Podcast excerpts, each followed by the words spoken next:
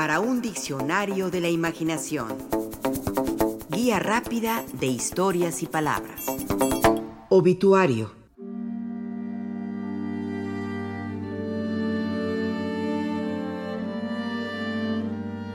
El 14 de marzo de 2018 falleció uno de los grandes físicos de la historia, Stephen Hawking. Ese mismo día, en el New York Times, el periodista Dennis Overby escribió el siguiente obituario. Stephen Hawking, el célebre científico de la Universidad de Cambridge, cuyas investigaciones revolucionaron la física teórica, murió en las primeras horas del miércoles en su hogar en Cambridge, Inglaterra. Tenía 76 años y fue el autor de grandes éxitos editoriales en los que exploró los misterios del universo a pesar de estar confinado a una silla de ruedas debido a las limitaciones que le impuso la esclerosis lateral amiotrófica. Durante toda su vida académica, Hawking reflexionó sobre la naturaleza de la gravedad, el origen del universo y los agujeros negros. Así se convirtió en un símbolo de la determinación y la curiosidad del ser humano. Su muerte fue confirmada por un vocero de la Universidad de Cambridge.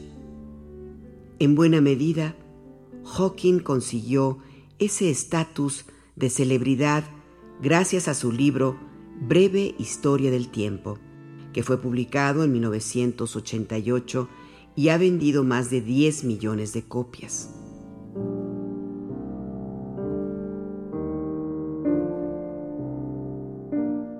Un obituario es el comentario que se hace tras conocerse la noticia de una persona recién fallecida. Se escribe lo mismo para las celebridades que para las personas comunes y corrientes. Se le conoce también como necrológica. Intenta hacer un recuento del contexto, la trascendencia pública y el significado de la vida de quien ha pasado a mejor vida. Puede ser escrito en términos breves y concisos. Fue una amorosa esposa, excelente hija, mejor madre. Se le recordará siempre por su sentido del humor y tesón para afrontar las cosas de la vida. O más elaborado, por ejemplo, a la muerte del poeta norteamericano Allen Ginsberg en el periódico The Economist, se publicó el siguiente obituario escrito por Keith Colquhoun. Viajó por Estados Unidos leyendo sus poemas a grandes audiencias, mayoritariamente jóvenes, que parecían indiferentes al hecho de que muchas veces eran incomprensibles, tal vez porque sus admiradores también estaban profundamente drogados. En ese mismo obituario, se recordó que Ginsberg, el famoso autor de Aullido, a su llegada a Chile en 1959, invitado por el poeta Nicanor Parra, interrogado por los periodistas locales por el motivo de su visita, se limitó a responder, solo vengo a fornicar. En ese obituario se recordó que Hinsberg visitó varios países latinoamericanos donde decía estar buscando nuevas drogas. Que en una fiesta en Inglaterra se desvistió y colgó del pene un letrero de no molestar, y que en una protesta por los derechos civiles en Chicago recitó el mantra Siete horas seguidas.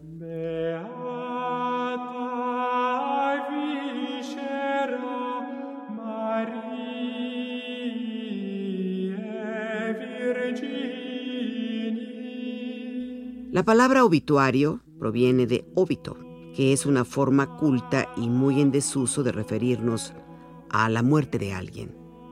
Óbito es un vocablo de origen latino que tenía el significado de enfrentamiento con algo. De ahí obstáculo, que tiene la misma raíz que óbito, pues es un enfrentarse a una barrera o un impedimento.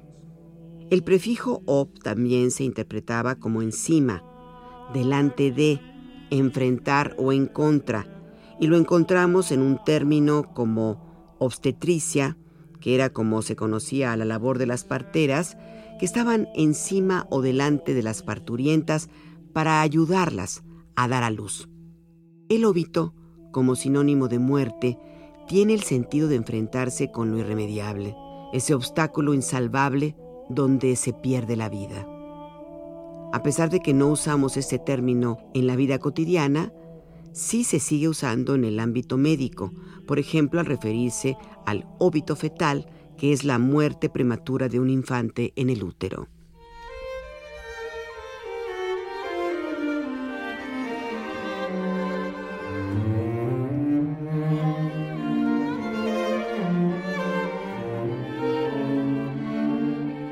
A la muerte del escritor cubano José Lezama Lima, en el periódico El País, se escribió el siguiente obituario. Ha fallecido en La Habana el escritor cubano José Lezama Lima, a los 65 años de edad. Dirigió el Departamento de Literatura y Publicaciones del Consejo Nacional tras la Revolución Castrista. Su obra poética se inició con la muerte de Narciso su obra más influyente en la sensibilidad y la juventud cubanas fue Enemigo Rumor. Su obra Paradiso se ha considerado la cumbre de la literatura revolucionaria.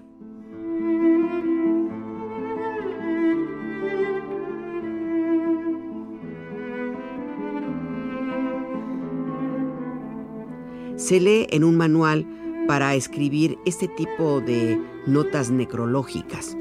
En su forma más simple, un obituario reconoce la vida y la muerte de una persona. Agrega, un obituario típico comienza por señalar cuándo alguien murió. Algo como el lunes en casa o el sábado por la mañana después de su segunda taza de café. Un obituario a menudo incluye información vaga sobre la causa de la muerte después de una larga batalla contra su enfermedad o de causas naturales. Si se desea, se puede incluir información biográfica, con detalles como dónde nació un padre o madre, dónde fue a la escuela secundaria o a la universidad, o dónde trabajó. Muchos también incluyen hitos y logros importantes y detalles específicos como en cuántas obras de teatro participó la tía recién fallecida, ¿Y cuál fue su papel más divertido? ¿A quién no le contó de su colección de zapatos? ¿O de su obsesión con la astrología o de su devoción a las orquídeas? ¿O de su amor por el karaoke, pero su total incapacidad para seguir una melodía? Por supuesto, siempre hay que traer a colación los atributos que hicieron ganarse el amor y el respeto de quien ha pasado por esa culminación de la vida que es el óbito, y añadir fórmulas como le sobrevive su fiel esposo y sus adorables hijos.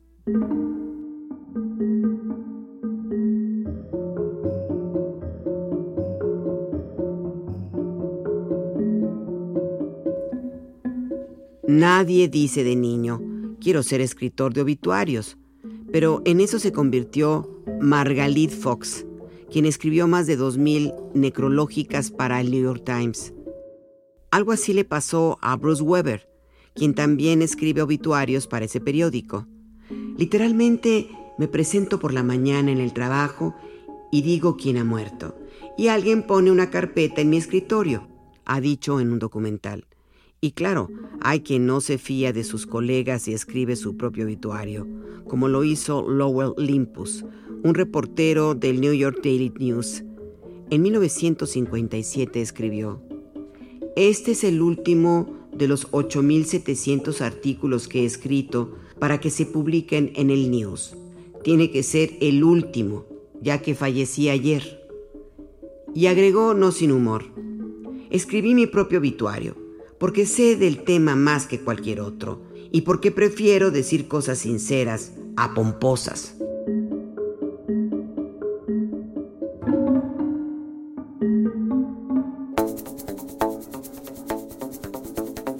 Participamos en este programa Juan Ramírez, Rafael Méndez, María Eugenia Pulido, Mauricio Carrera y Pilar Muñoz.